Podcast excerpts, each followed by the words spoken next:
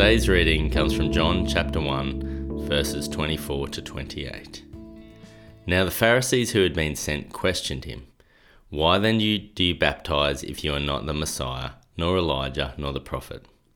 I baptize with water, John replied, but among you stands one you do not know. He is the one who comes after me, the straps of whose sandals I am not worthy to untie. This all happened at Bethany, on the other side of the Jordan, where John was baptizing.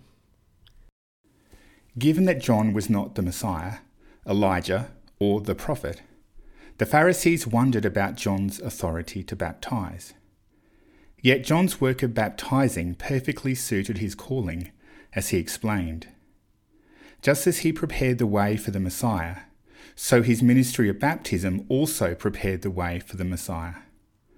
John baptized with water and this represented the humble willingness to repent, be cleansed, and be prepared for the coming Messiah. Jewish people practiced baptism as an outgrowth of proselyte baptism. Gentiles who wanted to become Jews would ceremonially wash themselves as a sign of repentance. When Jews submitted to John's baptism, they were identifying with Gentile converts indicating how genuine their repentance was, but which would have disturbed the Jewish leaders. John answers by referring to his mission to prepare the way for the Messiah. John explained to the religious leaders that he was not the focus of his work, but the one who was already among them. John's work was to prepare the way for the one. John says he is not worthy to untie the straps of the sandals of the Messiah who has already come.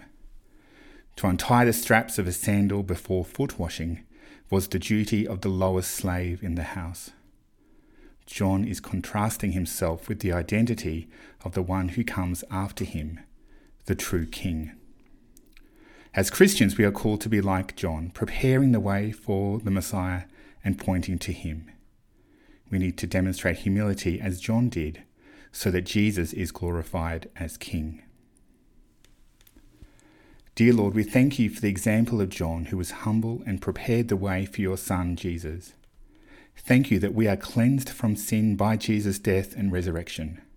Help us recognize him as the King of our hearts and minds and point others to him. In Jesus' name, Amen. If you have any questions or would like to find out more about our church, visit stbarts.com.au